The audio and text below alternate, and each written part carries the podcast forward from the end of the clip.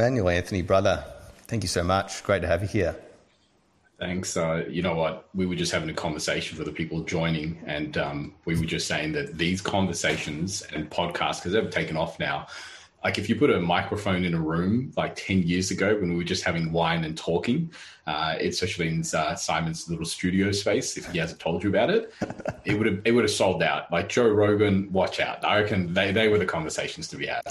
Yeah, I was, I was chatting to a few people recently about about that era of time and just the um, the kind of, uh, as you were kind of alluding to before, the artistic expression that was happening um, in that space, uh, which was a kind of a warehouse style apartment in the middle of the city. What, what was a cool thing about it, it was right in the middle of um, kind of not, not all times of the year, but there were certain points of the year where it would sit right in the middle of kind of like the cycles of the sun. So you would get this direct sun through the front the house, and then in the afternoons it would darken. So it was this really quite wow. strange balance of, of energies in, in the space. It's almost like a ju- juxtaposition. It's just like these two extremes, and then you got the art in the middle as well, which would make the art look differently. Because uh, uh, we're doing like painting in our house now, and we do test spots in different rooms, and it looks different depending on like which room you put the color in. So I could imagine that that would also, for the artwork, completely change the mood of some art pieces as well. Completely. There's, there's a, I don't know what the landlords, how happy they were,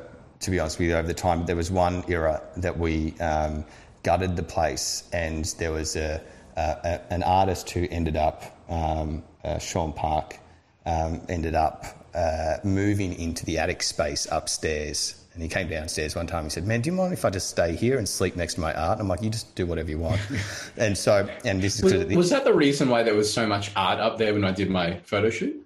Yes, that before that's right. So the, the photo shoot was during the studio time, and so that's that was the end of the era of that that space. Um, and he was so the was one that, his room. He was lived that, up there. Was he still there? He lived there in the attic when I yeah. was there. Yeah. So I, I was there. just, you didn't even tell me. You were just like, dude, go, go and do a photo shoot. And we're in this guy's bedroom. It, it, that was part of the lease agreement. They were, it, was a, it was a rented space. There was like six or seven artists that would rent desk in there, but he's just, he was a, um, um, you know, he was, a, he painted as an artist. So he just decided, Simon, I need to be around my art all the time. Can I just sleep here? And I'm like, yeah, but this is a studio space. You know what that means? He's like, no problems. I'll just leave and people can come and shoot and, and whatever it might be. But um, that was a yeah, that was a, a, really interesting time, and that that whole space of five or six years that I was in that space. Um, there's a real there was a real um, uh, duality to it all, you know, in the sense things got quite dark and heavy at times in that space, you know, with, with all of the things that were going on, but just such a beautiful opportunity for creation and, you know, rebirth, I guess you could say at the same time. Yeah, for those of you that um, you're obviously listening, you've never attended that apartment before. Um, I, when I went there, I was just saying off camera, like, you walked into there and I, I, grew up in suburbia. That's what I did. That's where my parents were from. I'd only ever seen apartments like that in like movies for, you know, New York or San Francisco or something like that. So when I walked into there, there was just this vibe. And Simon and I knew each other from nightclubs and things like that. So the minute I walked in there, it changed my interpretation straight away because I was like, nah, nah, he thinks different. There, there's something else here. And then, um, you know, one I think it was one glass or bottle of wine turned into another, and the conversation started. And um, and yeah, and our friendship changed from that point because I could see that you know being a graphic designer and somebody that was into art, and still today, um, very much into that, just in a different form. Mm. I, I, felt there was something really special. And then obviously I did my photo shoot there, so I was into bodybuilding at the time, and um, you know like five percent, six percent body fat, and went in there, and it was. Uh, it was amazing. I still, that's my favorite photo shoot because you've got this guy that walks in that looks like a bodybuilder, and then we put that into an, an, art space and then turn the body into an art form. And it wasn't what people were used to seeing. And I still have people come to me and say, you know, like, can you do a photo shoot for me? Because I don't do that anymore. But yep. they just, they found inspiration in, in portraying the body as a piece of art and something different. Yeah, it was a, it, it was a strange time even for my life because I think at, at the time I was essentially and I've done it a few times now, oddly, where I've moved from, say, corporate spaces um, into nightclubs and hospitality, then back into a corporate space. And I was transitioning out, or had just transitioned out of a, a, a, kind of a corporate environment, and I was considering myself as a, a, producer at the time. I was producing short films and you know producing different different photo shoots and and these kinds of things. Um, and I was really just about creating space for people to you know find their um, you know creative or their their their their inner light, you know, that part of that authenticity where they can create something that's kind of, um, you know, uh, authentic for them and evolving. And, and that's what I was really just interested in is just helping people shift into, um, you know, their own creative pursuit, I guess you could say. And by the end, it was a, a, um, a room full of, you know, maybe I think it was six to eight, you know, artists and designers and photographers. And, you know, it was just a, a, a cacophony of, of creativity, you know. I'm not surprised. I mean, I remember having wine with you one then. I think one night we had a few people with us, and um, you know, it was just you, I could stay in that space for a long period. I mean, at some stage, I had to kick myself out and say, like, this guy does go to bed at some time. I know he works at nightclubs, but during the week, he may have a decent regular sleeping timetable. Uh, not, and you were working days. on, yeah, and you were working on some business stuff. So I was like, you know, I should, but um, it was a beautiful space, and uh, it says a lot about you know the reason why you can create the company that you have today and things like that. I think you think outside of the box, you see opportunities. Um, we both do. Uh, it's obviously the reason why um, you know we've gone through similar journeys at similar times. But you know, I've loved the journey. I've loved the journey.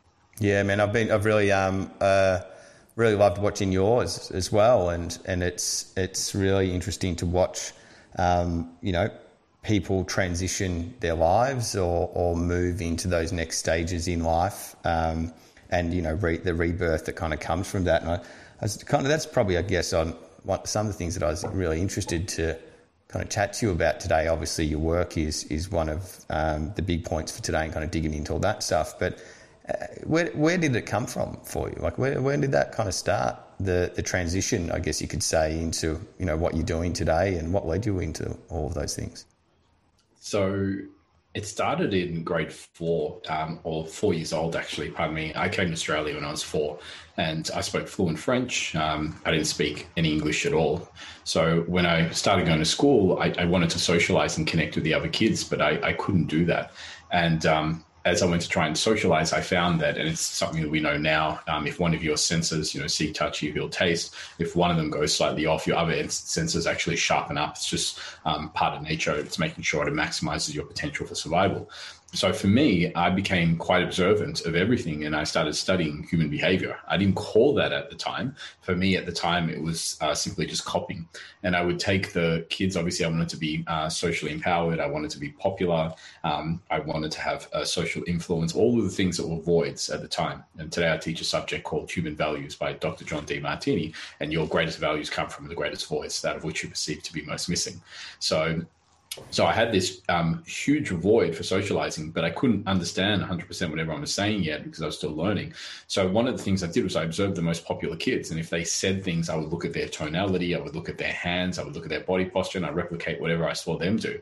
And then I would, as I learned how to speak, I'd learn how to speak, but also by doing it in a way where I would then have a look and use everybody around me in the whole world as my test audience to see how they actually took in that or consumed what I said and whether it worked or it didn't work, whether it connected me to them not.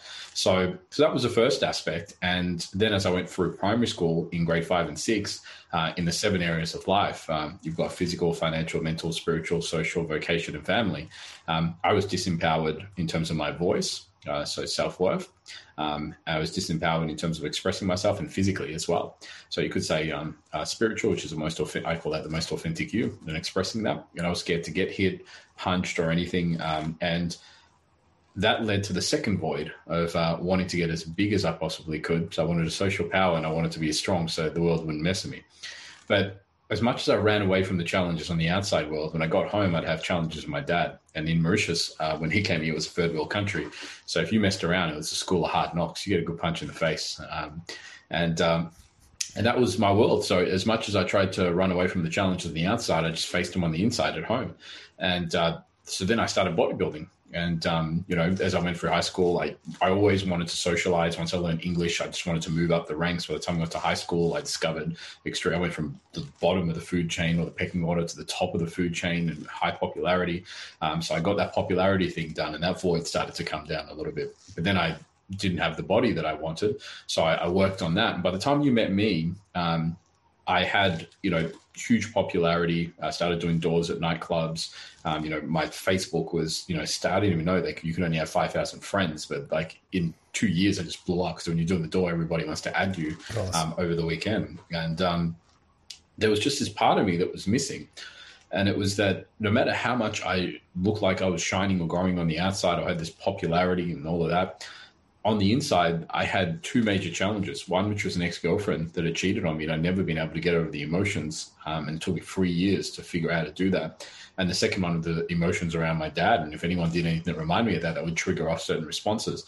And you've got one aspect of that, and then the second aspect, which is popularity is booming. I'm in front of people almost every night of the week, and you know, um, when that's occurring, I'm realizing, shit. Like, can I swear on here? I'm guessing I could. Yeah, whatever um, you like, man. Yeah, okay, good. Yeah. Shit, fuck, no, I'm just, I won't go through this. But, um, but uh, now that you mention it, no. yeah. so um, so I'm seeing these two extremes, and I'm just thinking, ah, there's I can't bring those two together. If something happens and I end up losing it or something like that, that's that's not going to that's not going to work out well for what I've spent years building. Mm. So then I started studying personal development, reading books. I didn't have a lot of money at the time, um, so you know hadn't figured out how to save and anything. So I started seeing Tony Robbins, Deepak, anybody I could on any of their free workshops. Most people didn't know about that. Um, I just would start putting posts slowly on Facebook and one post turned to sharing everything I was learning. And, and, back in those days in Facebook, you could put if you put 20 posts, it went out to everybody in your Facebook.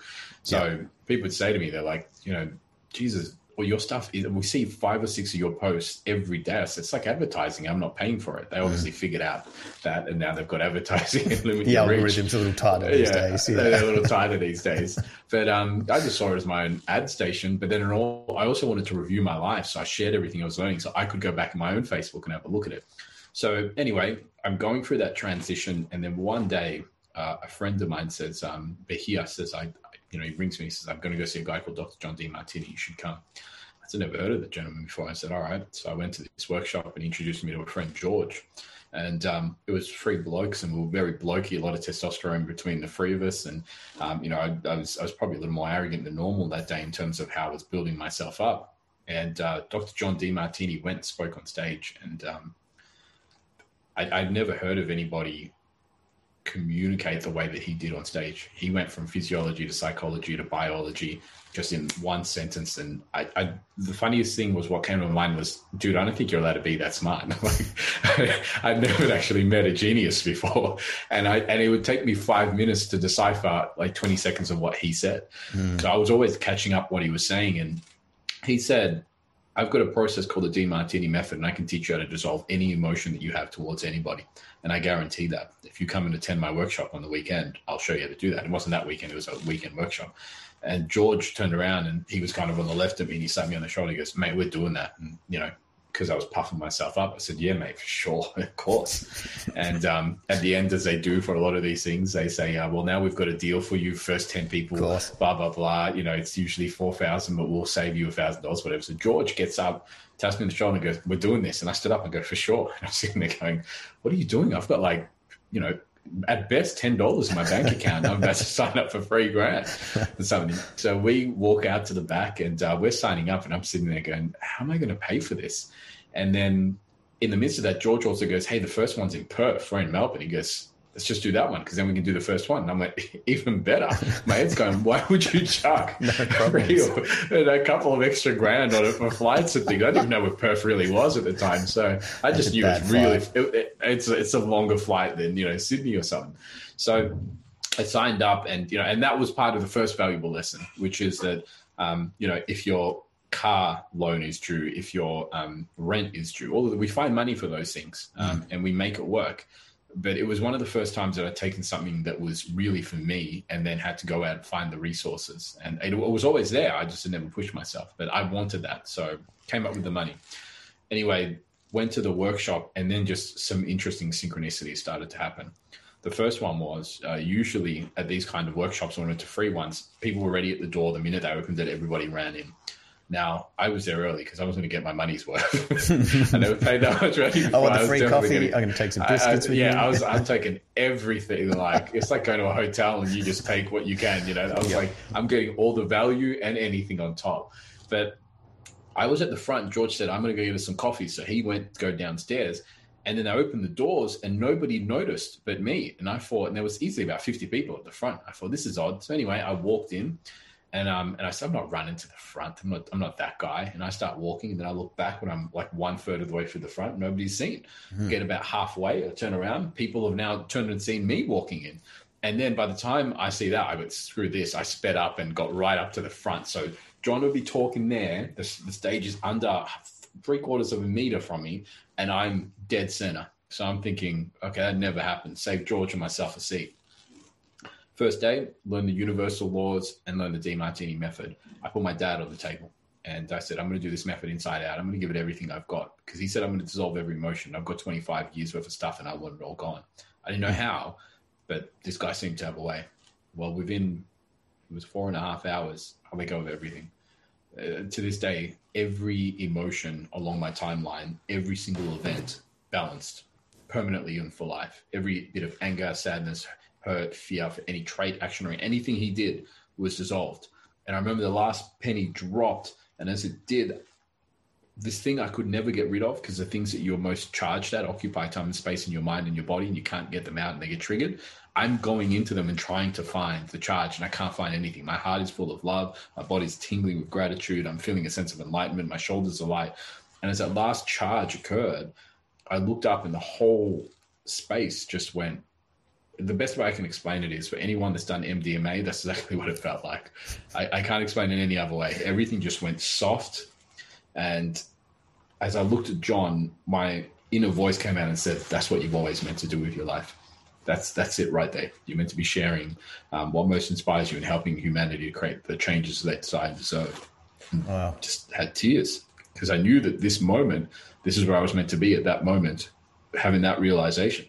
So uh, fast forward to after the workshop. That's Saturday, Sunday, get home. Now I've learned about disease. I've learned about being your authentic self. I've learned about symptomology. And anytime you're not being your most authentic self, you're going to have feedback, procrastinate, hesitate, frustrate, headaches, all kinds of symptoms to let you know you're not being who you are. But when you do what you love and love what you do, you're organized, disciplined, reliable, and focused. Five hours feels like five minutes. Time and space shrinks instead of expanding. So I realized it's all feedback. And I'm in my, my bedroom at my parents' house, and I'm kind of just sitting in the bed. You could say like a sort of yoga style position. It's dark. I don't know why I had. I, I was very cinematic now that I think about it. But I'm sitting on my bed. I've just attended this amazing workshop, and I'm thinking, what do I do from here? Because I'm a graphic designer, mm. and I, I like that. That this is my inspired destiny. And as I did that, a part of me said, "Who are you? You're not Dr. John Demartini. You're not Tony Robbins." You're not anybody, mate. Who's going to listen to you talk? And um, and just you know shove that right down. And as I did, I imagined projecting myself 30 years into the future doing graphic design, and there was just no energy left. I just felt like I could do it, but you know, I w- I wouldn't I wouldn't have a lot of energy in me. Then I imagined myself at 100 years old speaking in front of people and sharing my inspired vision and I had more energy in my body in that vision than I'd ever had in my whole life. And I can't talk about this, but I'm really feeling it. Mm. The minute I saw that, a voice came in my head and said, I'd rather live my life moving towards standing up than live it on my knees. Yeah. And uh, another set of words that my mentor, Dr. John Demartini, said um, Don't let anyone or anything, including yourself, get in the way of your inspired mission. Let neither pain nor pleasure get in the way and I dedicated myself from that day. So I don't know how, don't know when, um, don't know where, but every day by the the inch, I'm gonna I'm gonna work a little bit towards this vision until I make it a reality. Two years later, um, just by five jobs, then four, then three, I just kept working it out. Um, today, probably 11 years later, I've served thousands of clients, and this is all I do full time. So that's that's how that mission came to be. It's amazing. It's that's thank you for sharing that. It's an amazing, um, amazing story, and and you know it must be powerful um, because it's something that I would I would consider that I'm still working through.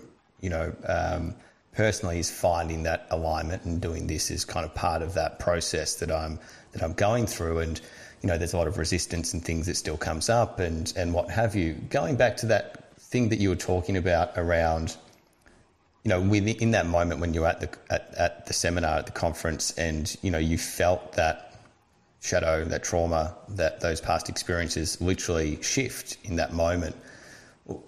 What do you think it was about that? Because I find still now I've done I've done intellectually quite a bit of work. I'm finding more space to um, go into those spaces and bring those elements up to learn about the shadow. You know, the lockdowns were a great example of, of having opportunity to do that. But what was it about that particular situation, do you think, that shifted it in a way? Like, you know, and the next part of this question is, you know, do those things still come up for you? Like, is it, is, was it something that. Permanent, permanently done. So, in the last 11 years, I've been doing comparative study. Um, so, I've spent over 300 we think about $325,000 um, going through field to field, just learning. And as I did, I realized that there's a hierarchy. Um, and people don't want to hear about the hierarchy, uh, but at the lowest forms of hierarchy, you'll have religion. Because religion works within polarization. This is good, this is bad, this is right, this is wrong. Um, and a person wants to better themselves. So they start off at the lowest spectrums of that, and that looks like a great idea. Mm. Um, but then as they start to evolve, they start to notice that within that kind of thought thinking spectrum, there are some challenges that come with it as well. I watched it with my father. Uh, don't lie, don't do this, don't do that, but they're all human traits. And um, there's a universal law that every human being is every human trait. Every trait is conserved. They're conservation laws and energy. We can never gain or lose a trait. It just transforms in space and time.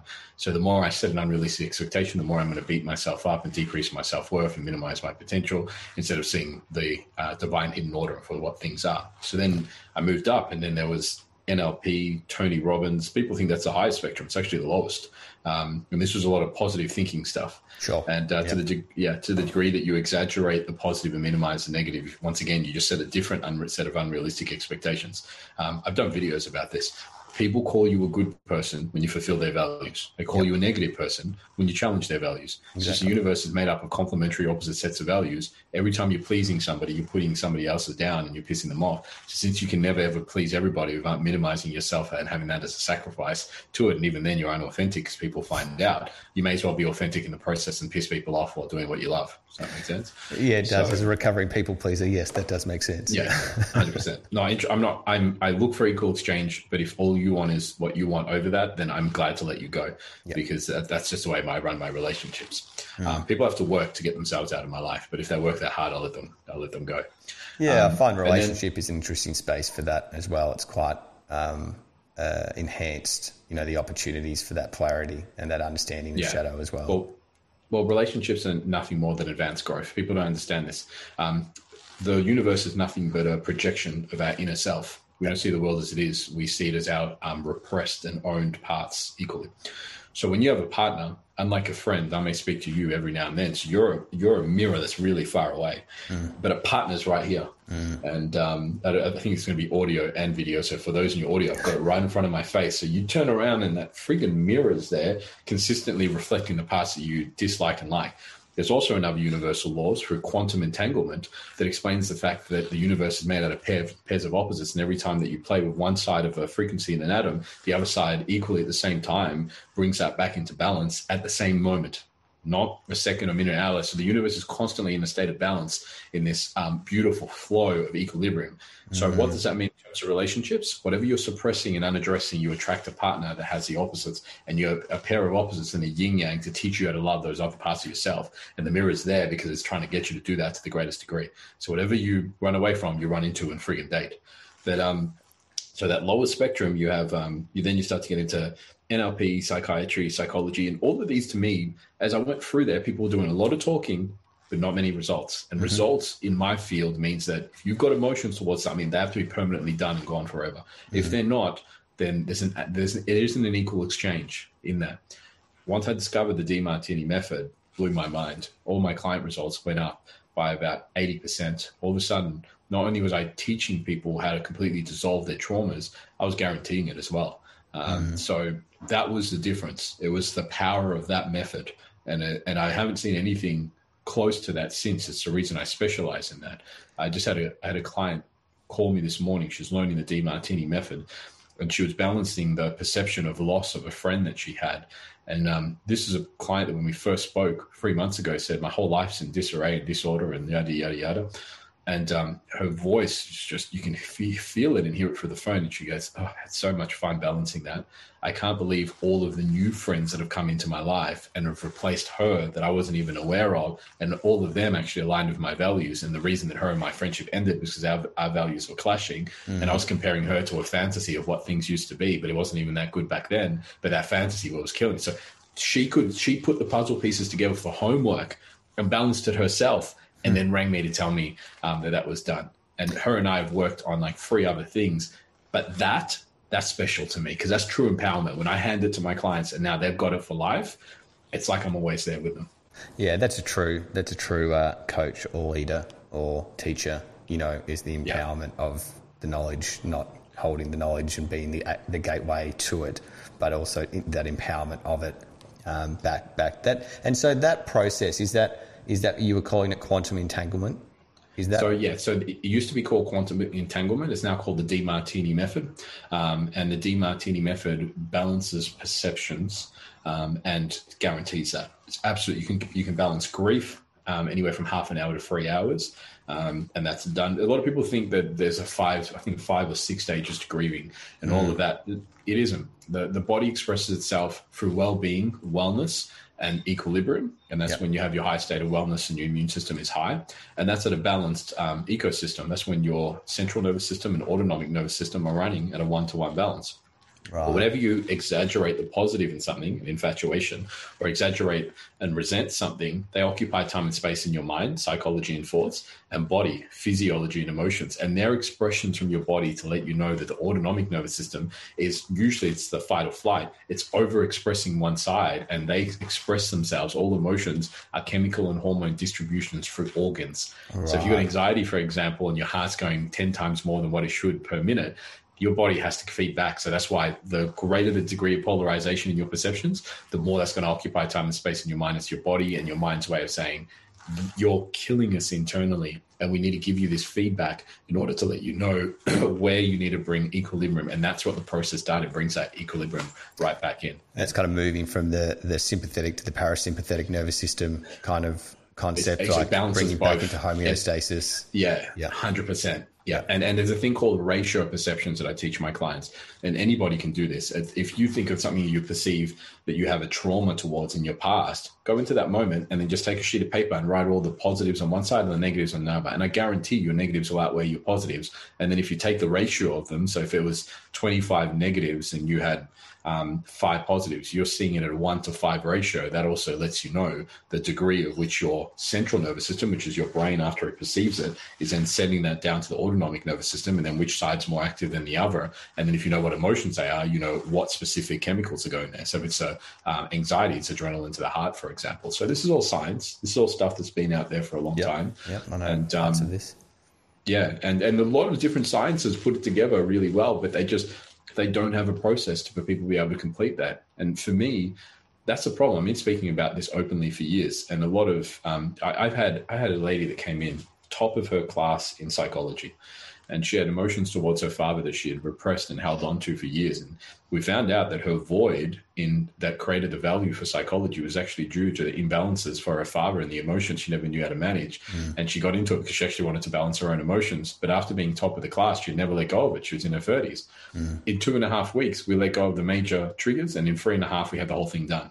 Mm. And um, at the end of it, she said to me, You just did she says, What I spent seven years trying to figure out, you just did in three and a half weeks. Said, I have no clue what you do, but I have a lot of respect for who you are. And she's referred a few people since that. Yeah, well, and I want to dig into this process a little bit, the, the Demartini method, because it's. I went through an interesting thing. Um, you know, I'm finding myself go through these kind of five year cycles of growth, if you want to put it that. Whether it's just a determination of time that I've put into the world, sure, but it's I felt them in a sense. And the first one that I went through, I really um, spent time, you know, um, learning the theory is the best way of putting it. I became very intellectual intellectually spiritual.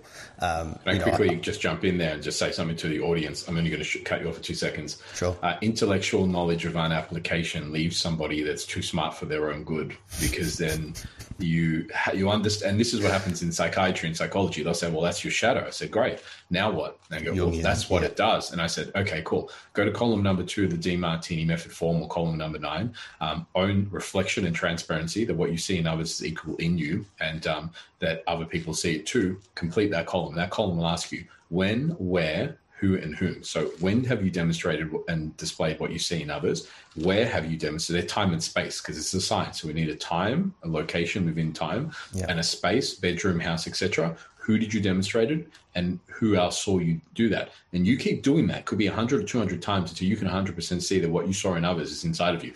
That is a process. And when it's done, the column finishes at the bottom by saying, Can you now see that you equally own what you um, see in this other person that you're charged at in quantity, the amount of times, and quality to the degree. So now it's taken the theory and giving it an applicable, um, applicable form, and a person will do that, and then they'll go, they'll have two feedbacks there. Psychology and the mind will go, yes, but not as much as they. Okay, you got to keep going on quantity, keep going, keep going, keep going, or yes, but not to the same degree. Okay, you got to keep finding quality now. And that method forces you to sit down and see it and turns that theory into application and now it's done. So that's that's what needs to be held accountable.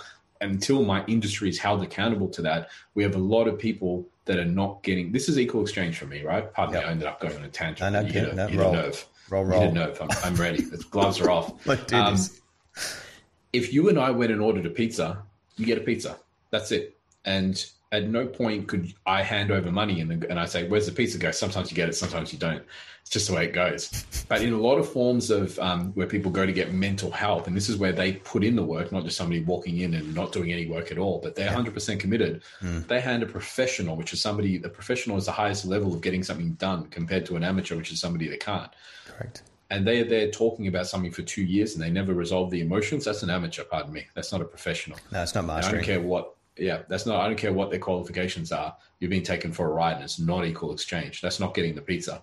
My mm. industry is no different from any others. And I and I really wish there was a regulatory system, but there can't be because um, some of the most respected aspects of the practice are the ones that are creating the least amount of results and have the most amount of money on their side. Well, look, you could you could you could put the whole mental health continuum into that bucket. Essentially, at this point, when you look at mental health services and treatments, and you know they they they don't hit the mark. You know, we were talking about this on the last two podcasts with a, a Dr.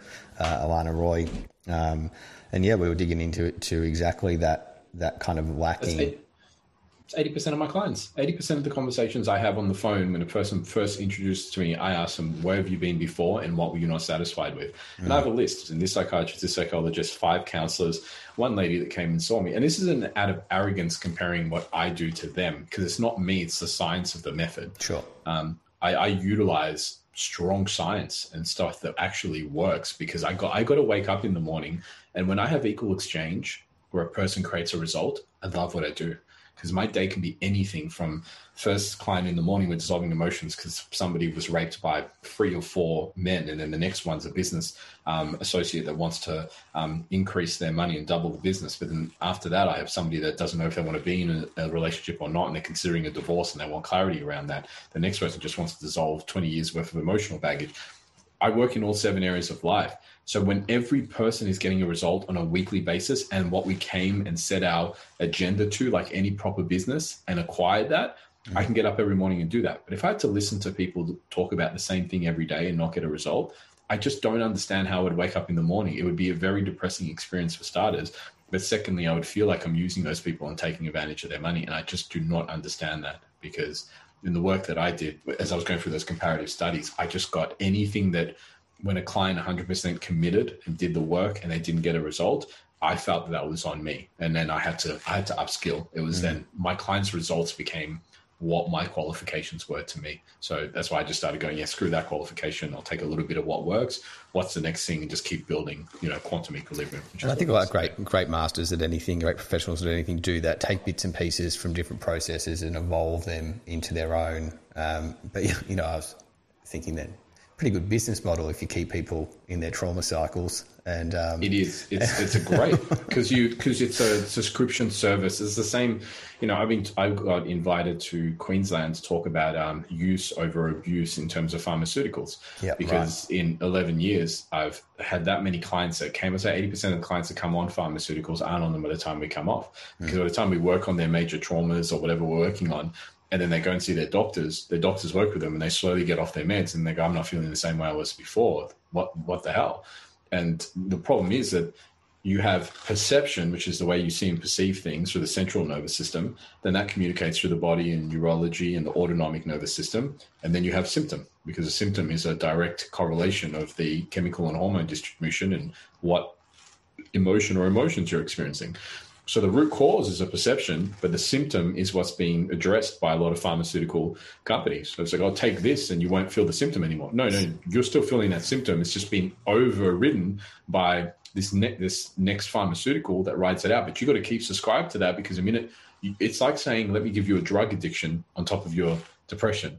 And then clients that came to me and you know they used to tell me this on the first conversation i tried cutting cold turkey. So that wasn't a smart idea. Mm. if i decide to have 20 coffees right now it's not a great idea because that's caffeine which is this chemical substance.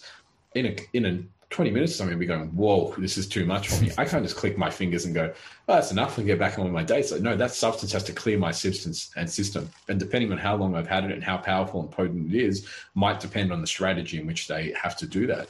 So seeing clients do that, I can see a system that is far more about abuse than it is about use. It's far more about finances than it is about looking after people. And I, I can say that because in thousands of cases, and doing hundreds of them every year, just seeing what people are able to achieve and the time frame in which they're able to do it, it blew my mind 11 years ago. It still blows my mind today, but it's become a hell of a lot more of a normality um, in terms of being able to actually work with somebody.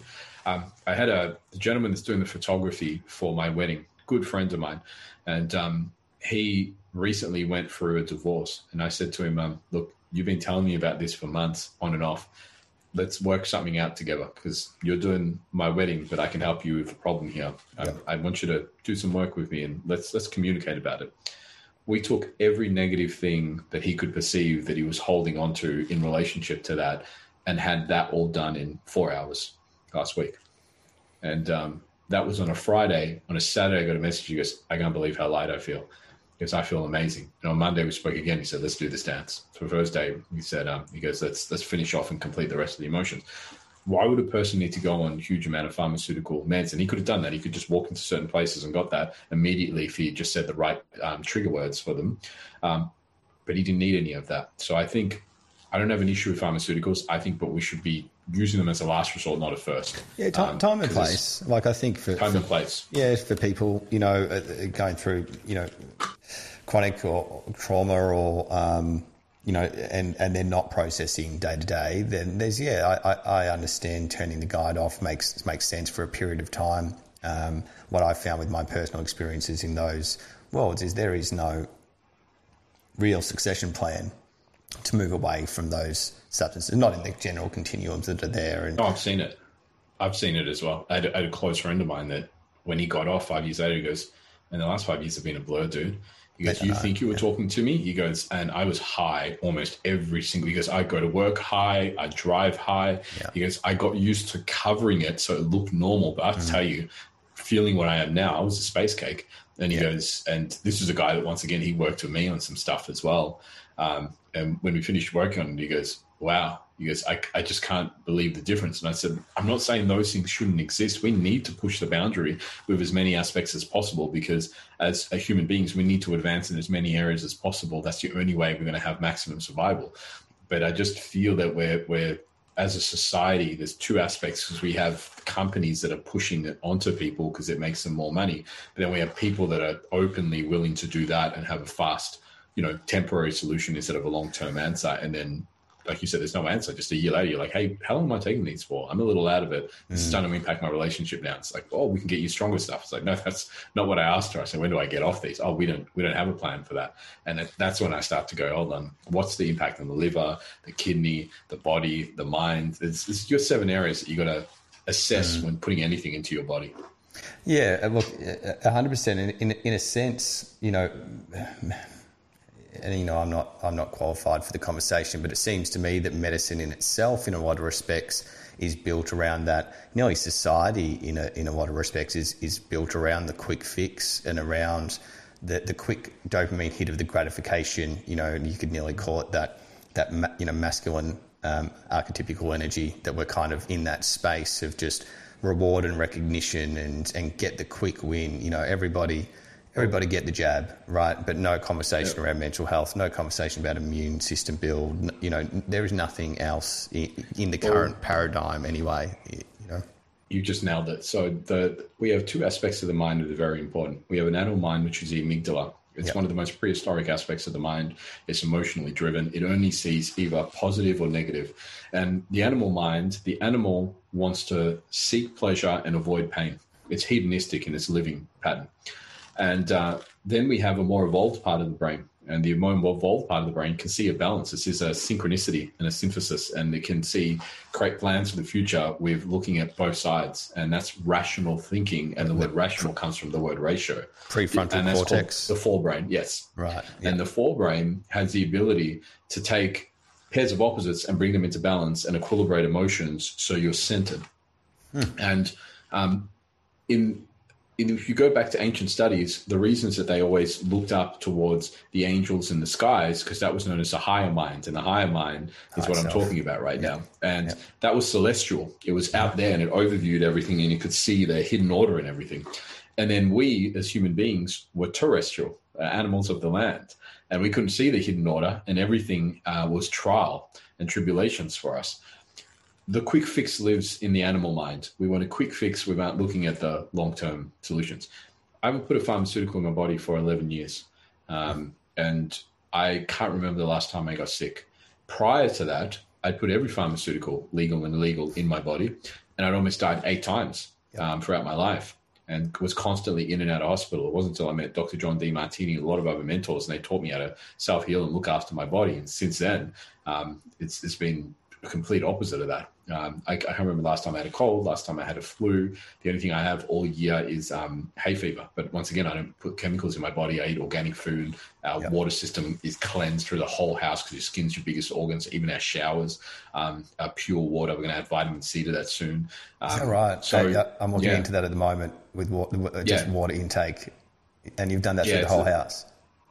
Yeah, ask me after the show, and I'll get the missus to um, send you the details for what we did. But yep. your skin's your biggest organ, um, and if you can strip everything in there, you can then actually go the other way and start to add like vitamins and things into your water. And because um, because people will do it with their drinking water, but then they won't realize, and they'll have a shower a couple of moments later, and then they're actually putting the very thing on that they didn't want to put inside of their body because it's yep. soaking it up. Yeah. So, and yeah, my fiance works in fashion and she works with textiles and she gets sent overseas and she studies the impact of um, what the clothes that we wear in fast fashion do to the body and cancer and all of that. So she understands all of those links. Let so that's why.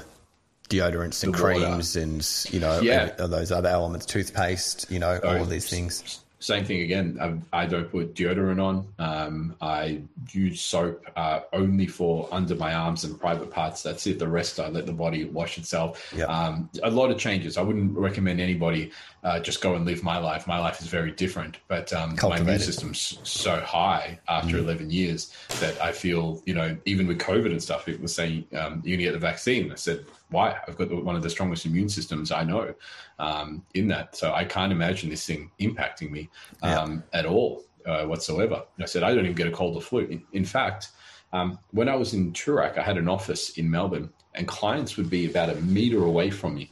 Hmm. And I would have clients consulting with me from 8 a.m. in the morning. Sometimes I'm up until 12 at night. I just worked all all day. And I would have anywhere from one hour to one and a half hour consultations. And clients, you know, imagine 20 clients in a day, um, back to back, one after the other. And flu season, people would cough and sneeze and everything. And they'd come to me. And I, re- I remember it because people would come and say, I'm really sorry. I hope I don't get you sick. I don't get sick like that. What do you mean?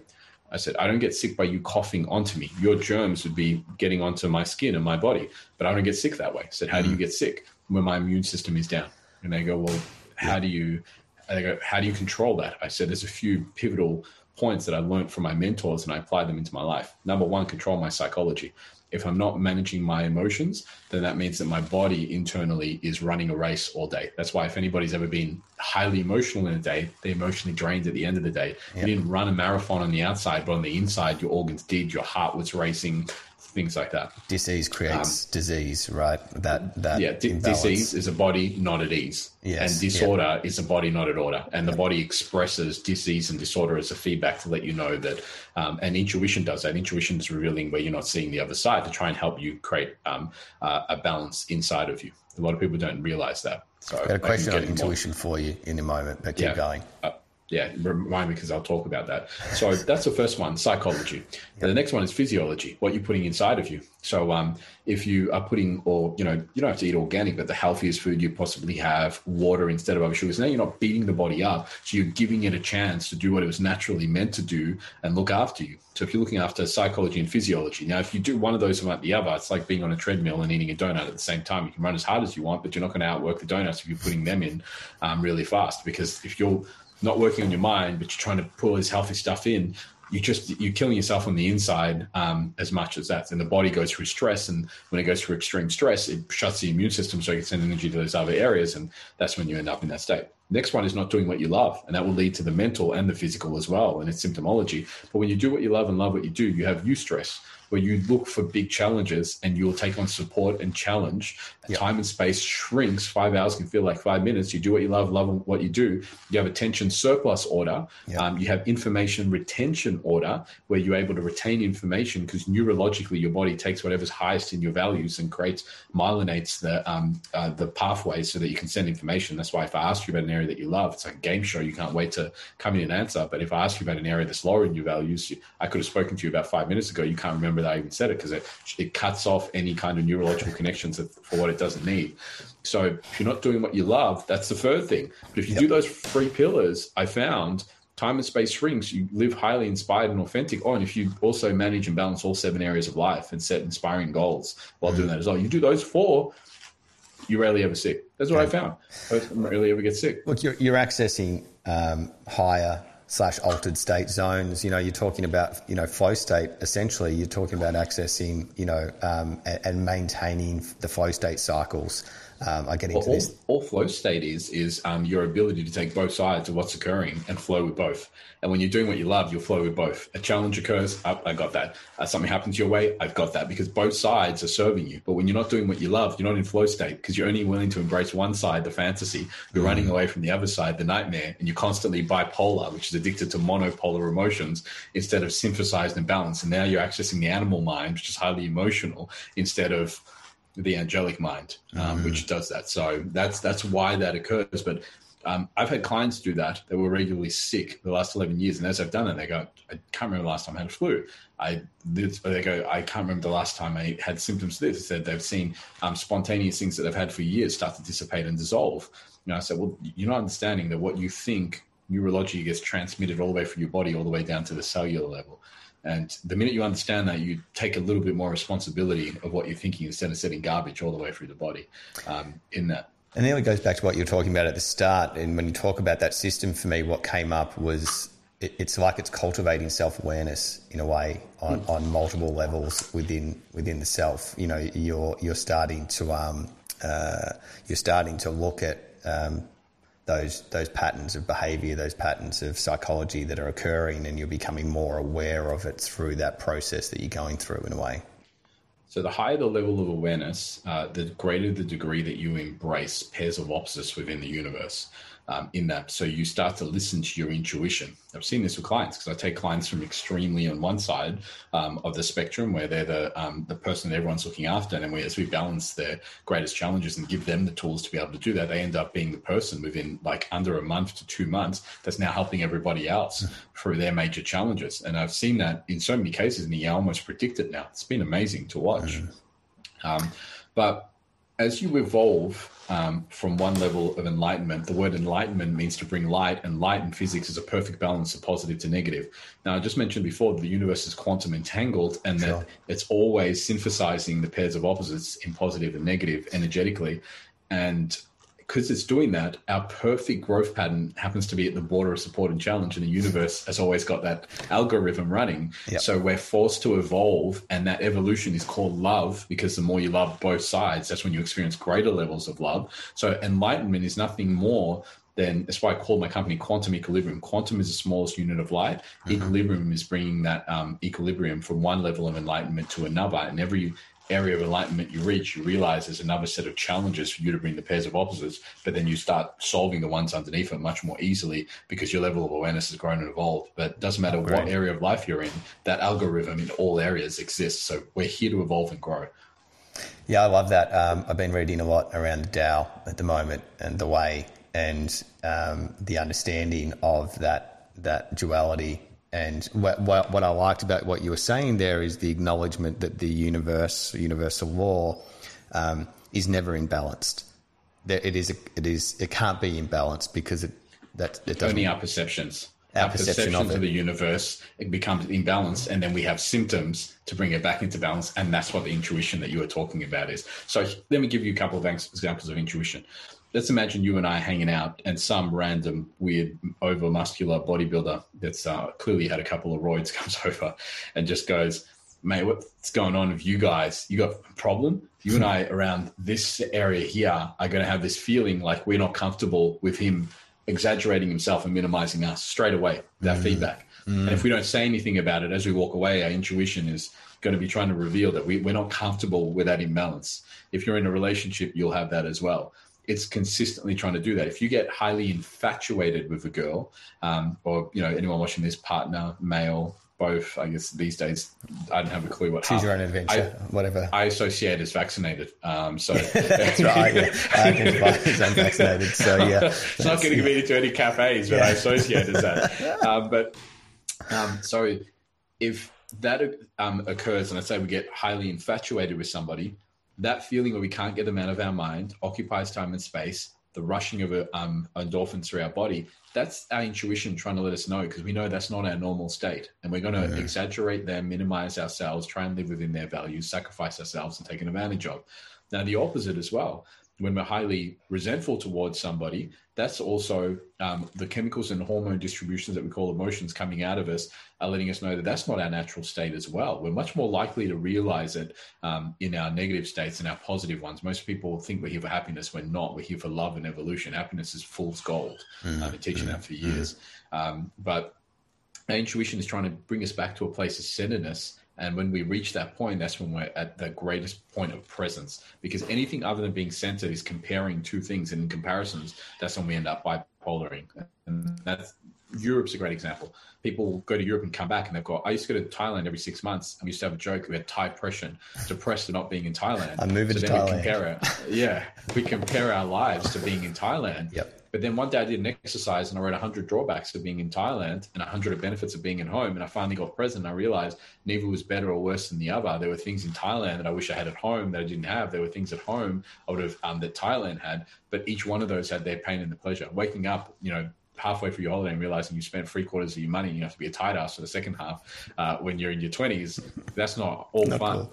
No. Uh, yeah. So I once I saw it properly, I went, "Oh, true presence can only occur from the embracing of both sides." Because then you see the universe for its divine hidden order instead of projecting onto the universe your animal-sided addiction to what you think it should be, as compared to the magnificence of what it is. And I, I guess that's where the, um, the, the counterpoint becomes, you know, in those relationships and, and all relationships that we're talking about is is that mirror, that beautiful opportunity. But um, you know, you find after the infatuation that you know, in those, you could call it, uh, you know, psychology, they call it kind of codependence, you know, potentially. Um, but on the other side of that, uh, after the infatuation comes that other the side, the, res- the, resentment, right? That dark, yeah. darker side of it all starts to come out in the back. How, how do you think?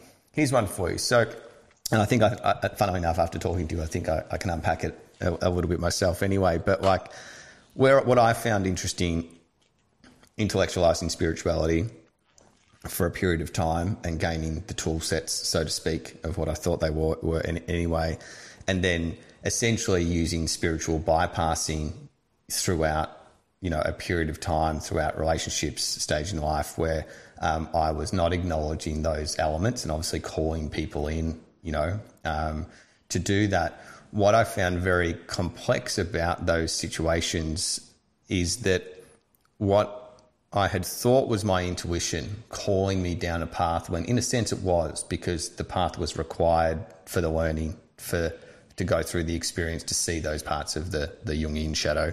Um, but my ego had nearly convinced me that the intu- that my ego it was like my ego had convinced me that it was my intuition, and, and yet, but in the same way, like in the sense I guess now, as I think about it, in a sense, it was. It still was my intuition leading me down, but it was the ego that was applying the perceptions that the the um, the the deception essentially of the self, you know, around what this the scenario was, what the relationship was, where what was it about. You you know you know we all go through it. She's the one. I'm gonna whatever it might be, but you build this story around it. Yet your intuition is steering it, and that's where I think that entanglement can, become quite complex because what you thought was real, what you thought was this thing that you're going to build, a future you're going to build together, whatever it might be, gets torn away. And then you start to question the intuition itself that led you down that road. But it's not the intuition that you're actually questioning because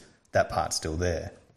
Yeah, I can definitely explain. And by the way, for those that are going to, because this comes out in video and audio form, doesn't it? Yes, sir. For yeah, yeah. So for those of you wondering, um, my I should have said this at the start. My computer's here with Simon's beautiful face, and my DSLR is up here. So I'm not just randomly looking at the right instead of like you guys and Simon. Stop Facebook on the side, just quickly. Yeah, just yeah, just, quickly, just yeah. yeah, just trying to get you know. But so, firstly, the start of a relationship is called the infatuation stage, and this is a stage where we exaggerate the positives and minimize the negatives. The animal mind is huge, hugely active. Oh my God, you've got two eyes, so do I. You've got two ears. Oh my God, we're meant to be together. Um, then we're also projecting uh, an archetype of our perfect partner, and our perfect partner is made up of all the voids of past relationships and our life associations yep. um, as well. So if you grew up in a family where your fam, mum and dad maybe weren't so connected to each other, you may have a huge value for communication and connectedness. You had a partner that had this might sound really weird, but I, I noticed this in myself when I was doing some work, small breasts, and like I've got a value for bigger breasts. And these are really interesting things, but this is why somebody will like somebody and you go, dude, really? That's that's that's what you think is hot, and mm. it's because it meets all of their archetypes and things like that. But all of that gets collected throughout your life, and then if you meet somebody that sits within that model, you'll exaggerate them and create a fantasy, which is all the exaggerated um, positives of them. And the fantasy lives somewhere over here. And then you try and turn them into the fantasy. And now you have a battle going on because the truth of who they are and the magnificence that they are is perfect. But you keep trying to change them into the fantasy. And that's your problem, not theirs. It's your projections. Mm. And they mm. do the same to you as well. Most people mm. aren't aware of that. That's the first thing. Second thing is, within relationship dynamics, there's so many misconceptions that people are completely unaware of. Number one, nobody's in the relationship for you. They're in the relationship for them. Themselves, and as yeah. long as they perceive that you fulfill their values, they'll stay with you. The minute they feel that you challenge their values can completely, they'll move out of the relationship. And we're changing and we have multiple changes within our values throughout the relationship. And people don't know that. They don't think about that. They think who you just met and are infatuated with is the person you're going to have forever. And as those values change, you've actually got to learn how to relink those values. Otherwise, you go, we're different, and you try and change them back, or they try and change you instead of honoring the changes of where you're going and realizing there's a beauty in that also. Yeah. So there's so many aspects of relationship dynamics that nobody knows about, and because you don't know them, you set an unrealistic expectation, mm. um, and then you, you, the minute it's not met, which is guaranteed, you beat yourself up in the other person. You project onto them, which they can never live up to. And I could do the same thing to you, mm. and your intuition will kick in straight away. Uh, imagine you were at a shopping center and you were having a date with a little hottie, and I walked up to you and I just went, Simon, always beautiful, always nice never mean. And I'd spent 15 minutes with nothing but exa- and the positives were just getting higher. You know, makes a lot of money. And as I was doing that, would you believe that, or would you be going, dude, just can't I can't live up no, to that. Just that calm bullshit. down a little. Yeah, yeah. Right, you've over, yeah. you've oversold that. Yeah, yeah, yeah. So complementary opposite to that. If if you went, if I was walking past and you went Emmanuel, and somehow I felt you screwed me over, and I go, this bastard, mate, you owe me this, and you haven't done that, and blah blah blah, and I just went full negative for like 20 minutes. Now, you wouldn't believe that either because you'd go, we were friends at some stage. Mm. So obviously, I couldn't have been that bad. There must have been some perceived good traits about me that um, led to you being friends with me. Right. So you can't say you're all negative or all positive. Either one of those extreme polarizations won't sit with you. But let's imagine a third instance now. And I walk over and you say, Manny. I go, hey, how you doing, big fella? For those of you that don't know, Manny or E-Man's my nickname. Yeah. And uh, and then this little hottie says, uh, I've just been on my first date with Simon. What can you tell me about him? And I said, if you fulfill his values, um, and he's highly inspired as an entrepreneur, and he loves to have connection and um, you know live his life and really be experimental. If you're into those things, he'll pull you closer, and he'll be close to you, and he'll look after you, and he'll want to spend time with you if you challenge those and tell him that they're absolute crap and you want nothing to do that and try and change him, he'll probably start to challenge you and push away from you. But mm-hmm. if you love him for who he authentically is, you'll find that he's an amazing person. Um, and if he loves you for who you authentically are, you'll find that. But you're going to have support and challenge if you stay with him. But he's got a great heart and he's willing to grow and learn. Would you believe that? I, I, want to date him right now. And that guy sounds like yeah, a, yeah. yeah that's right. Sounds like a good, good scenario to be in. But, right? but that's authentic, isn't it? Mm. Your intuition wouldn't be having alarm bells going bullshit on either one of those spectrums. So that's who we really are. And that's mm. who we authentically are. And we've got a natural um, intuition that's trying to bring us back into balance and let us know the truth of the universe. But sometimes we just don't want to see it. And then on top of that, you've got religious filters, society, friendships, all of that. It's, it's, you know, I've spent my whole life dedicated to this and now teaching people how to decipher that and break through half of those lenses um, so they can see the world for what it really is. But every person has a different filter we've got to go through. Uh, mm. I worked with an Indian lady that wanted to be empowered, but her culture, the part that she subscribed to, said that women had to subordinate to their husbands.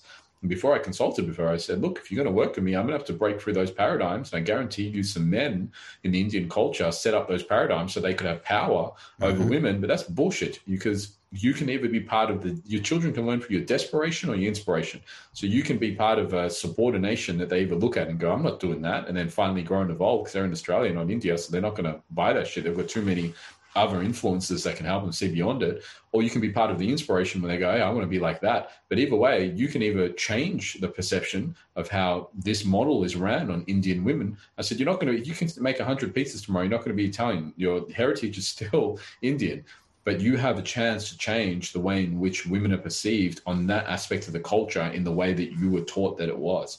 So I said, if you're interested in that, I'll work with you. If you're interested in the other, I can't help you because part of you says I have to obey the culture, but I want to change, but I can't go against it. I can never help you that because I need to go against it in order to help you evolve.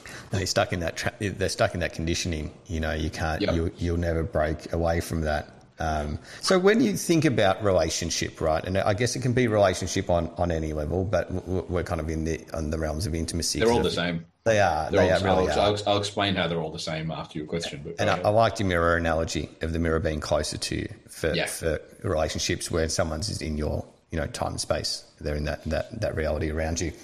The transition, right? I've never made it out of the. Um, how, how can I define this in a, in a simplistic way? I've never made it made it past the. Uh, the the exploration stage of relationship. Past, past first base, we're working on it. Um, sure, you are yeah, far too cool. handsome. I, I don't want to. I don't want to get a perception out there around the first base comment, but I'm, I'm happy to play that role. Um, I'm, I'm, good at it. I can play different roles. Look, but, but look, he's playing it down, ladies. Uh, for those of you that, that are listening to this on audio, you need to put your video on. Uh, how old are you now?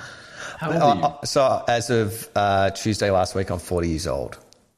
I cannot. I'm 37. And okay. I'd say that, you know, people tell me I look young. I'd say you either look the same as me or younger um, as that as well. So if you're, if you're watching this, you don't, you know, in audio, it's this is not a this is not a video radio voice. You you want to put your video on, ladies. This man yeah, I know. Is, yeah, that's right. Gentleman, it's got some dark tone to it. It's some deep tone to it. But yeah, this is a visual experience. You, you definitely want to step into the visual here.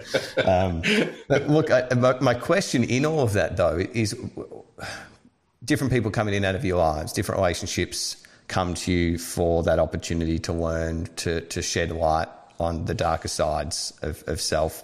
Um, what is it that you think it makes up um, uh, a relationship that can last the distance? And, and I'm doing quotation marks there for anyone yeah, that's not. Um, to be honest, I'm not even interested in that uh, you're always in the right relationship for your area of growth because the universe is attracting whatever's necessary. So if you're highly minimizing yourself, not expressing yourself, you're going to attract somebody that overly expresses themselves and minimizes you, and that challenges them in order to break your perceptions of yourself and increase your self worth. Because to mm. get out of that dynamic, you've then got to learn how to own those parts that you're rejecting in yourself. Yep. So. Um, I'm not interested in longevity of relationship for the sake of longevity. I'm the, the longevity relationship is usually for me uh, a symptom of being present and appreciative for what's happening there and then until I'm mm-hmm. ready for whatever's next. Um, I'm engaged to my fiance Renee, but one of the things I said to her at the start was, I'm interested in this moment. And the only way we get another day, every day is a new start for me. But the only way I get tomorrow is if in this moment I make it as beautiful as I can. And in order to do that, there's a few factors that have to come in and they're foundational factors. Number one, we're individuals before we're a couple. And that's the foundations of this. If you're not working on your stuff, you're going to become a burden for the relationship. If I'm not, I'm going to become an emotional burden. And that over time, you know, that can become quite a hassle. Yep. Um, if, if you're helping somebody 10% of the time, it's okay. You can do that very comfortably, but 50% of the time now, it's probably going to impact your work in other areas. 70% of the time, you, are more about them than you are about you, and you're going to both fall behind. Um, so, yeah.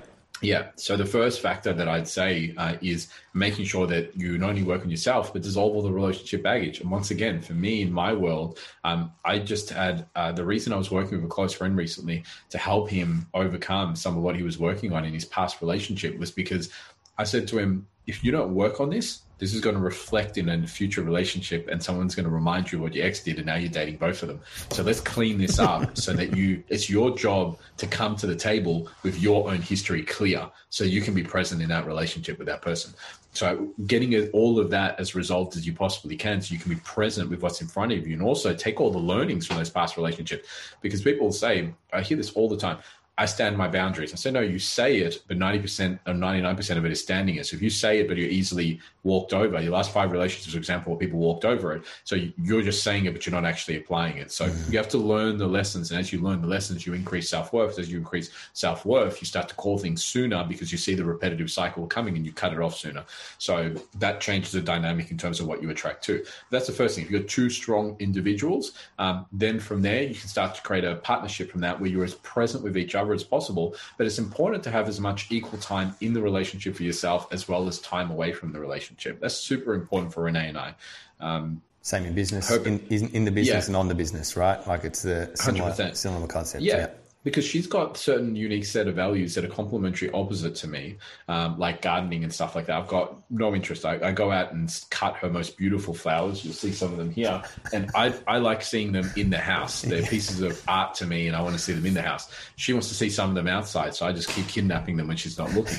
But we've got complementary opposite set of values and i'm not as interested in that and if i spend a lot of time doing that i'm going to minimize and have to take away from things that i love so in the things that we have that we both love we do those together. But for those other things, I delegate those off to her best friends or friends mm-hmm. that she mm-hmm. has that are into it. So then they can mutually do that together at a really high energy and high value level um, in doing that.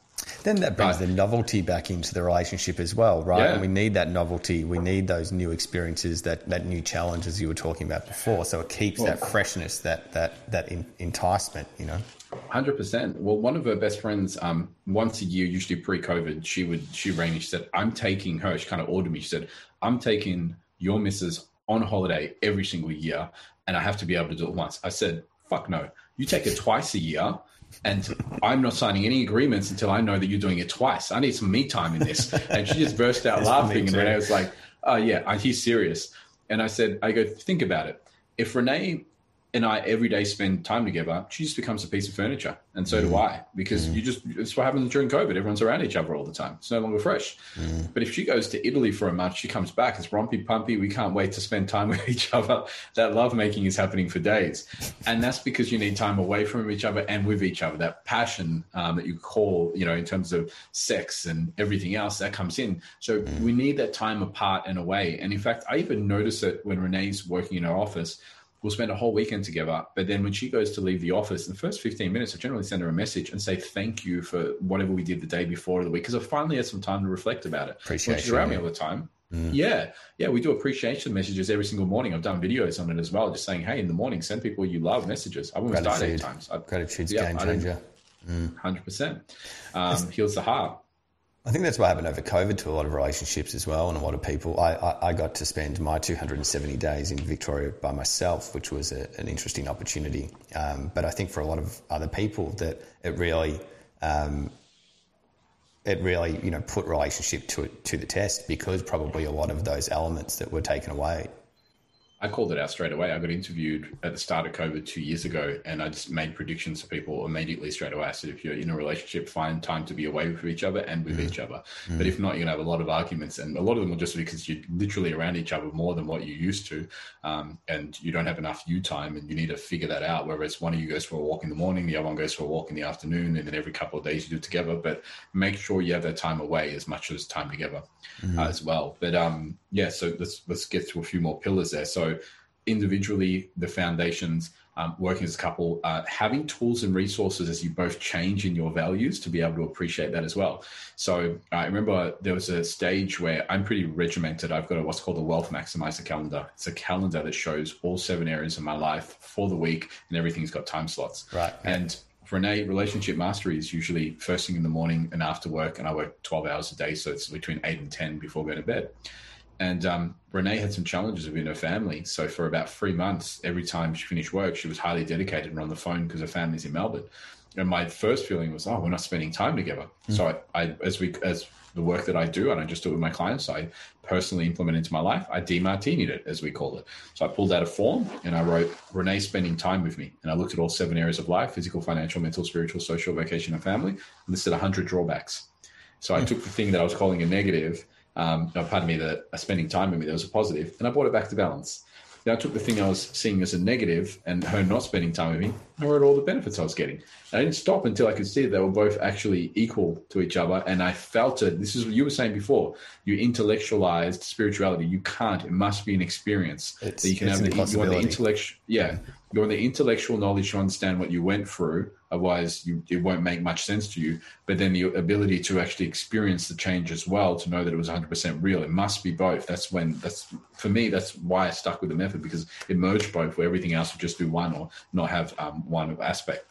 And I think you can be lost in that as well, in that because at, yeah. at times and, you're and you're meant to be. You're yeah. meant to get lost and then balance it. Lost right. and then balance it. Because yeah. balancing it just means you get promoted to the next level of challenge. Right. So if you, yeah, so if like when you first started, you're working for other people, had its benefits and drawbacks. The minute you started working for yourself, different set of benefits and drawbacks. The minute you hired staff, so we noticed at every level there's different pain and pleasure, benefits and drawbacks, mm. support and challenge.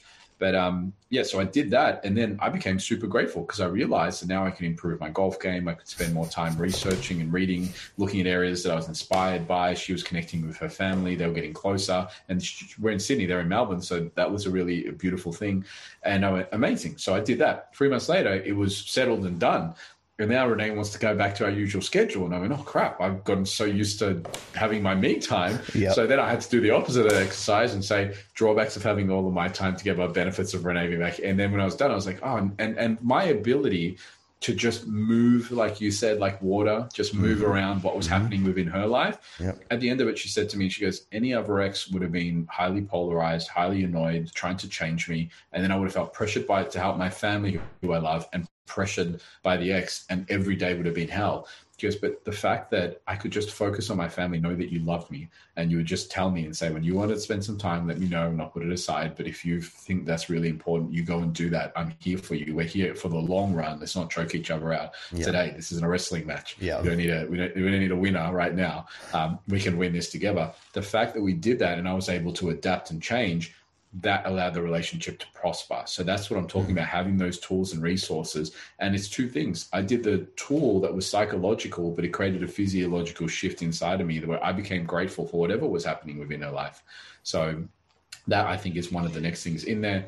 And as you do that, you become present, you become loving, you become um, grateful, and then you want to set goals in all seven areas as individuals because the partner always doesn't always have the same goals. But then you want to set goals as a partnership as well that you're both mutually inspired yep. to achieve. So you grow together. There's nothing like a partnership to get you guys to take on the world. Yeah. Um, in that as well. And then the last thing I'd say there is being realistic. A lot of people will, you know, they'll read books about not arguing, not fighting, all of that. Renee and I are interested in that. We found out, we, we studied our relationship and found out we either have one massive fight every two months or two small fights um, every month. And they're just like insignificant, pissy little things. And we started to joke around about it. So if it's been almost two months and we haven't had a fight, I'll just walk up to Renee in the kitchen, just like push her jokingly, and I'll be like, "Bitch, let's go." And she just start like she can't take me seriously. She's like, "Fuck off, we're not doing this. You can't stimulate a fight. I, go, I fucking hate you so much." And I'm just like, do the eyes, and I'll try and start something, and I'm like, "Let's just get it on. Let's get it on. What do you want to fight about? Let's you, you, you, like that juice on the table? I don't like the juice on the table. How do you feel about that?" And I'll try and start a fight, and she just looks at and She's like, "It's not happening. You've got to let this happen." And then when we have that misunderstanding, and that's what we've come to, every fight is just a misunderstanding. We then take the time to see our point of view, the other person's point of view, and then the middle point of view as to what really happened. And we've laughed about so many of our arguments. Uh, one of them at a golf course, I Renee asked me a question, and as I turned around, she was there. My voice went this way, and I said something, but she thought I said something else. So she got really pissed off and then hmm. kind of aggressively said something back. But I didn't know she heard that, and all I heard was the aggression. So I defended myself. Well, who the hell do you think you're talking to? Switching, and now yeah. she, yeah, and now she's like, oh, he definitely said that shit. So And we're off. yeah, yeah, and like we're off to the races and we're going at it, and she gets pissed off, and she goes, "I don't want you talking to me like this in public." And like people walk past the golf course, and I'm like, "I don't even know what we're really fighting about here. I just don't like the way you're talking to me." And she walks off, and I go, "Screw this! I love my golf. I'm not. I'm not leaving the golf course. I, I'm finishing my round." That's I right. I've written that in my Yeah. in my value alignment. yeah. Well, it was occupying time and space in my mind the whole time I was playing golf. So I played a semi average round. Anyway, we got back into the car and, um, you know, things had settled. I mean, I'm a human behavioral specialist and help people bring balance, but I'm not in an all state of all enemy. Like you said, I balance stuff out and I have other stuff. It's not the same stuff. All the stuff I balance is fine, but there's enough stuff to keep going through. You always, Always. find something else. Yeah. So we got in the car. Now we're a lot calmer, and we start talking about it. And she goes, "Well, if you hadn't said this at the start, um, I wouldn't have been annoyed at you." And I said, "Said what?" You said this. I said, when? She said, you turned around and said it to me. I said, no, I said this. And she goes, oh, that sounds a lot like that. I said, this whole time you were having an argument about that? She goes, yeah, I was having an argument about this. I said, now I'm really pissed off. She goes, why? Damn it, woman, you're fighting with me over the same subject. Stop fighting with me over different subjects. Perception's a killer. I tell you what, I know. perception is a killer. we found that like 20 times in seven years we have not even been arguing about the same stuff and then when we actually found out what the other person was arguing about i'm like oh dude i am on your side for that i said if i, I ever said that stand your ground i'm like i am with you like there would not be two sides to this argument there'd be you and me going whoever that guy is i don't like him like that Mm. kind of thing and she realized the same thing as well so we embrace the fact that we're going to have misunderstandings because when you lived at home with your family, for people that obviously grew up with their families, you had punch ons with those people, but you still loved them. Yeah. When you live with a partner, they become family. So why wouldn't you punch on with them? I think So it's like the, it's, it's like the polarity that we were talking about before, right? Of, of calling, you know, c- c- bringing the self back into equilibrium or back into balance. Yeah. Um, it, it's the, it. the argument is that it is enabling you to It's dig a little a- deeper, yeah. right? It's just a growth. It's a Yeah. growth spurt. And there's been so many elements where, and even other things like sometimes during arguments, you finally get the stuff out that you, when when it's peaceful, calm watered, you don't want to say it, but really it's just been kind of collecting unconsciously. then you get it all weeks. out, yeah, and then then you both change. Pardon me, and you adapt, and you think, hold on a second, like I didn't know that. Now that you've said that, because in that space while you're angry, you're like, yeah, well, you do this, and then yeah, well, what about in fact when you do that, and then I mm. think about it afterwards, and I'm like, hey, I could improve as a partner. I could change certain aspects of myself, and it's not just you. If you're thinking that, maybe my clients are thinking that, maybe my parents are thinking that. Um, have I gotten to a point where I'm a little narcissistic in these areas, and I haven't been altruistic enough to find a balance, and I just I haven't been listening to my intuition. So thank you, and let me create those changes and see what impact that has on my relationships. So. So we also embrace those points, and we know that if there's arguments all the time, we've both got stuff to work on individually that we need to work on, and as a relationship. But if it's just here and there, we look at it and we go, "That's just our next stepping stones," and the rest of the things seem to be quite in order. But we needed that as well. So we embrace the pain, we embrace the pleasure, and all those other things. And the last thing I'll say is, I've told Renee, I've said everybody else, I'm with Renee for this present moment and making that everything I can. And if I do that every time I look into the past, I just see a whole bunch of moments that I loved. Yeah. But if some stage in the future, uh, when we have kids or anything, Renee's not fulfilled in this relationship, I've said, get out, liberate me, and go and do what you love. You are not an object to me. No. You're the person that I love. And if that means doing that with me, I would love that just as much as doing life with you. I'm just blessed that at this point in time, for the last seven years, that's been together. but that holds me accountable to be present in this moment and not feel like I'm just given tomorrow and the rest of the days with that. I've still got to abide by those laws, which say that I look after myself, I look after her, we um, look to grow together. We're realistic about the way we see things, and that it sounds like a lot of work, but so does freaking arguing every day. And it takes more work not to. Really. Yeah, and, and it, because when you're working with thousands of clients, you know, over like 11 years, it would be so arrogant for me to not learn from them. And that's where a lot of my learnings came from. It's like I did 50 cases of this this year, and I've noticed that this this specific algorithm creates this certain behavior and attracts this certain relationship. Mm. And then we worked on it in this way, and that created the change so I take those things, and I think my clients are some of my greatest teachers, and I'm like, mm. I'm going to implement them into my life, and then I've shared them with Renee. So together, everybody's growing, and that's that's where that came from. So there's work in not doing the work, there's work in doing the work, but yeah. we would love to see this continue and create a beautiful family and a, a powerhouse couple. So we do the work. I think that, and, and his. Go on. Yeah, go on. I was going to say, I think that element that you're talking about with with the with your your clients, your students. Um, it brings that element of community into it as well. Uh, you know that mm. that holding space. Not that not that necessarily it's a group construct that you're working with at all times. I know you go from group to one on one, but um, it, that element of being able to be seen by others or in group. And, and that accountability that comes with you know the communitas of having people working together, you get opportunities to share, connect with experience, and then level up from that capability as well that's um that's the reason I created the company. The, the, the company, the origins of the company was me wanting to evolve and grow. But mm. the, the tools and the um the resources what I was learning was so powerful. I mean, that day after I did that breakthrough, mm. and I said that took me three hours. I know I could learn how to do that in an hour and a half. Um, yeah. specialize in this, and I want to show humanity because if I could overcome all of that in reference to my dad, um, and then I had an ex partner. It took me three years to try and get over her. Then I did it in three hours, utilizing the method permanently mm. and for life. So when I did that, I, I said, this has got to be shown. People don't even know this exists and mm. it's created a profound change within my life. I, I, I, have to get this out there to the greatest degree that I can. And since doing that, my, my life is a playground. I'm a kid in a candy store.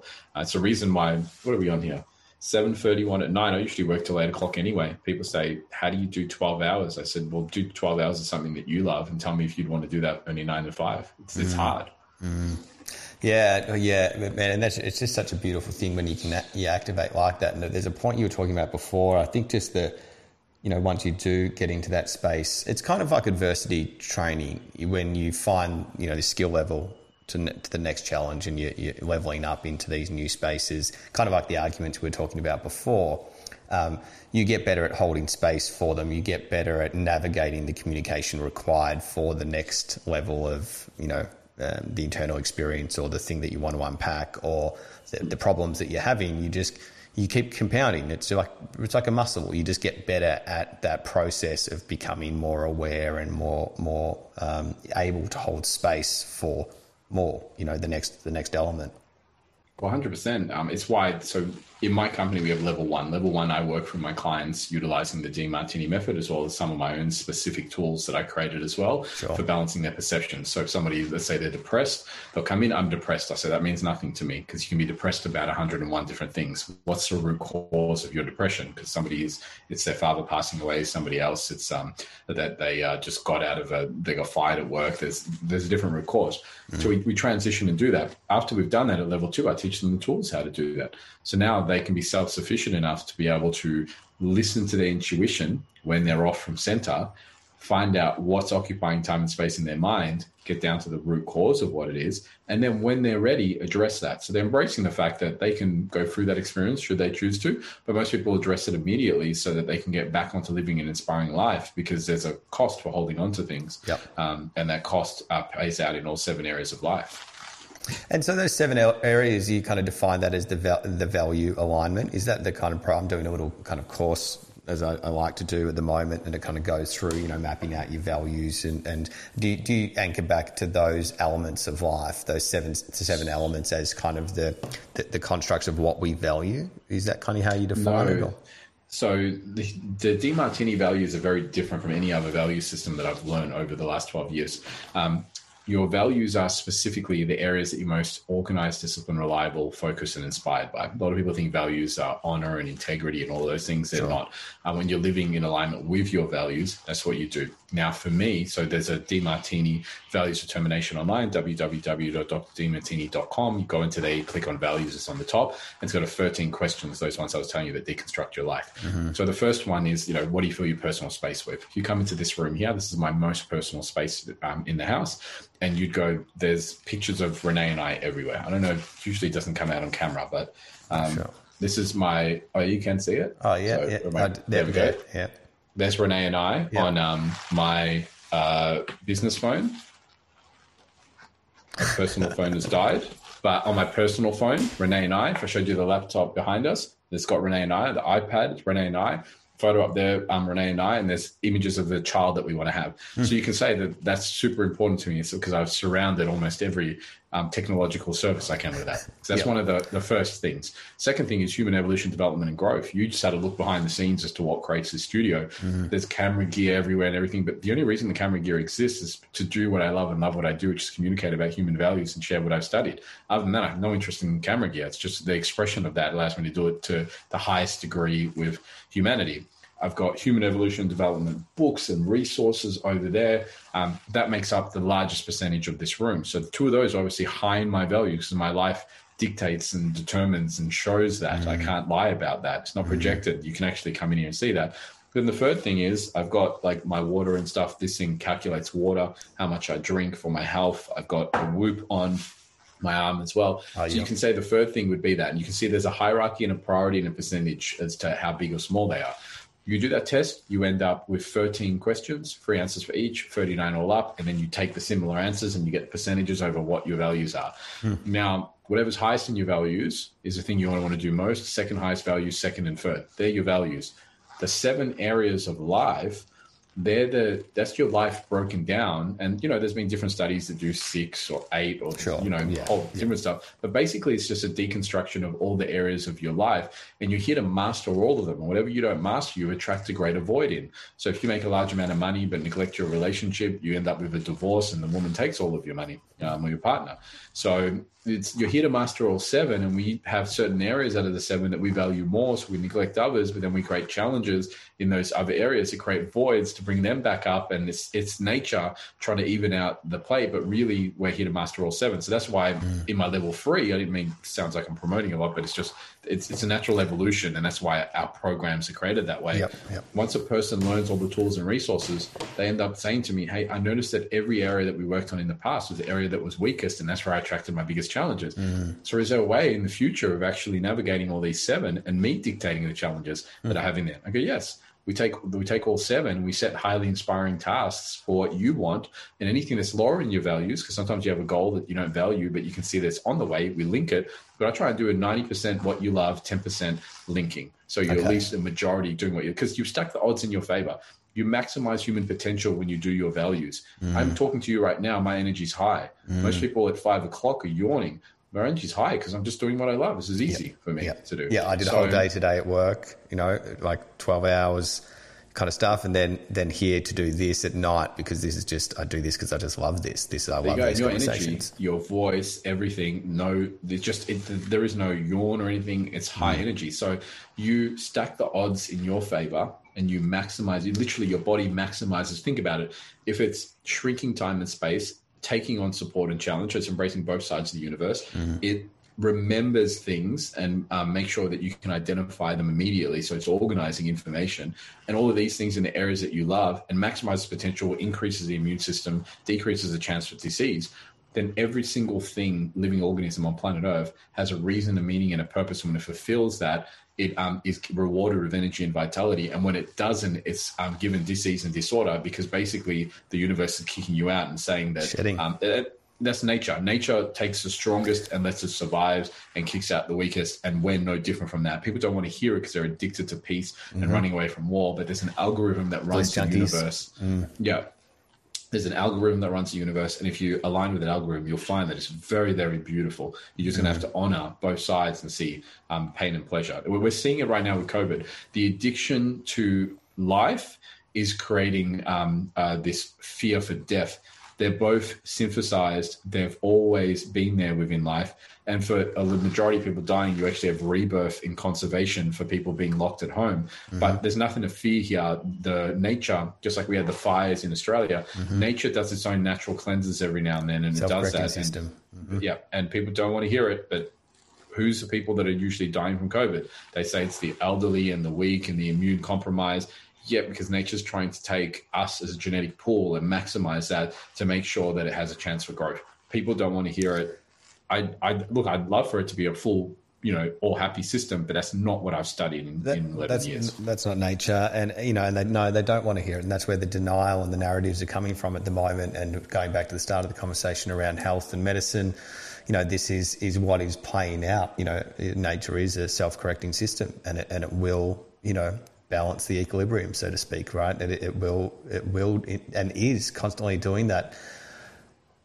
E-man, you articulate this stuff so beautifully. Um, it, it's it's been a um, an amazing conversation. Um, what you've developed and cultivated over the last ten years or your life. Yeah, you're really hitting some some spots of articulation and, and what I would kind of you know refer to, I guess, as mastery in these points. It's it's really a beautiful thing to watch um, someone unpack the complexities of the human experience the way that you are. Um, yeah, it's been um, been a great conversation that I'm sure we could probably just keep doing, you know, around and around and around like the cycles of life. Um, but I'll, I'll, let you kind of keep getting on on with your life, man. So yeah, thank you, thank you so much. It's it's a real um, that's real pleasure. By the way, I know it's time off because my my uh, fill light just died. So even my fill light's saying it's time to go. I got cinematic on you now. I could sense it. I could sense the shift was occurring. You got to. Um, that's the self awareness coming back, my brother. Hey man, listen. Um, uh, quantum equilibrium. Um, EmmanuelAnthony.com, but like, and I'm, I'm, sure all the socials, but you know, what are you working on? Where can people find you? Um, because I'm sure post this, there'll, there'll be some people reaching out because it, it just seems yeah, once again, that you've got a real lock on this stuff, and and yeah, where where where can the world connect with you? Um, yeah, beautiful. So they can connect via evoemmanuelanthony.com.au. I'll give you all of the info, so that'll be all within the show notes. So they can do that. Um, you know, the best way to reach out is uh, take on one of our complimentary 20 minute discovery calls. I think for me, everything starts with a conversation it doesn't matter who you are. I work with CEOs of Fortune 100 companies, and I work with people that clean the floors within the company um, as well. Uh, I work with humanity. You know, and I work in all seven areas of life, as we mentioned: physical, financial, mental, spiritual, social, vocation, and family. Um, a lot of things I'm known for is, you know, dissolving, uh, helping people to dissolve depression, anxiety, bipolar, finding the root causes, and all those things, post-traumatic stress disorders. But we work on fulfilling relationships, growth, business growth, financial, increasing financial potential. There's a range of things and resources that we work on. So if you've got a challenge, you know, book in that call because that call just means you and I can sit down as two human beings and have a conversation. You can let out all of the major challenges and goals, and from there, I give you a realistic perspective on, um, you know, it's either myself or you know, one of our specialists, but we just give you a, a realistic perspective on where you are now, what the end goal is for you in terms of result and what the time frame of that would be um, so that we're realistic about results and you getting those. I think that's the most important you've got a fulfilling life to live and we want to get you living a fulfilling life. We want to make sure we're accountable uh, for the service that we have. So we'll put that in the show notes and um, you know one other thing that you said that you just want to say thank you for uh, you said that i articulated this well. Um, when i heard dr john demartini talk that's what i thought. And, and when i sat on my bed and said who the hell is going to listen to me? Uh, now I do podcasts probably every fortnight. Um, it's very beautiful to hear that. Uh, but I'm just playing in my field. Mm. That's what I want to say to everybody. I'm just playing in my field. I'm a kid in the candy store in this field. But if you get me onto cake decorating, cooking, or anything like that, uh, or, yeah, gardening, we all have a genius and we all have an idiot. I'm an idiot in those areas, but I'm a genius here because I awaken my genius in my my highest values. So, um, you know, as long as I'm doing this, I'm, I'm very smart. Um, but I would say that I have a level of mastery, but I'm this field is never ending for me. I'll, I'll believe I'll be doing this till the day I die because no matter how much I know, all I keep finding is more I don't know. So I'm dedicated to continuing to research, write, teach, um, releasing a book, uh, co-authored in as well. Uh, later on, I think it's next year. I've got to wait before we can make that official. But um, I, I just want to keep sharing that with humanity. So if you feel that what I'm sharing and what I do can help you, come be part of the experience because I'd love to have you part of our company and everybody that works with us, they're lifetime members. So we just keep giving for a lifetime so their growth continues. Man, I love that. Thank you so much. It was great to um, to share some space with you again and, and connect again. Um, and yeah, to everybody watching, reach out to to E-Man here, and um, yeah, I'll see you all on the other side. Thanks again. Stay inspired. Love you all. Thanks, Simon.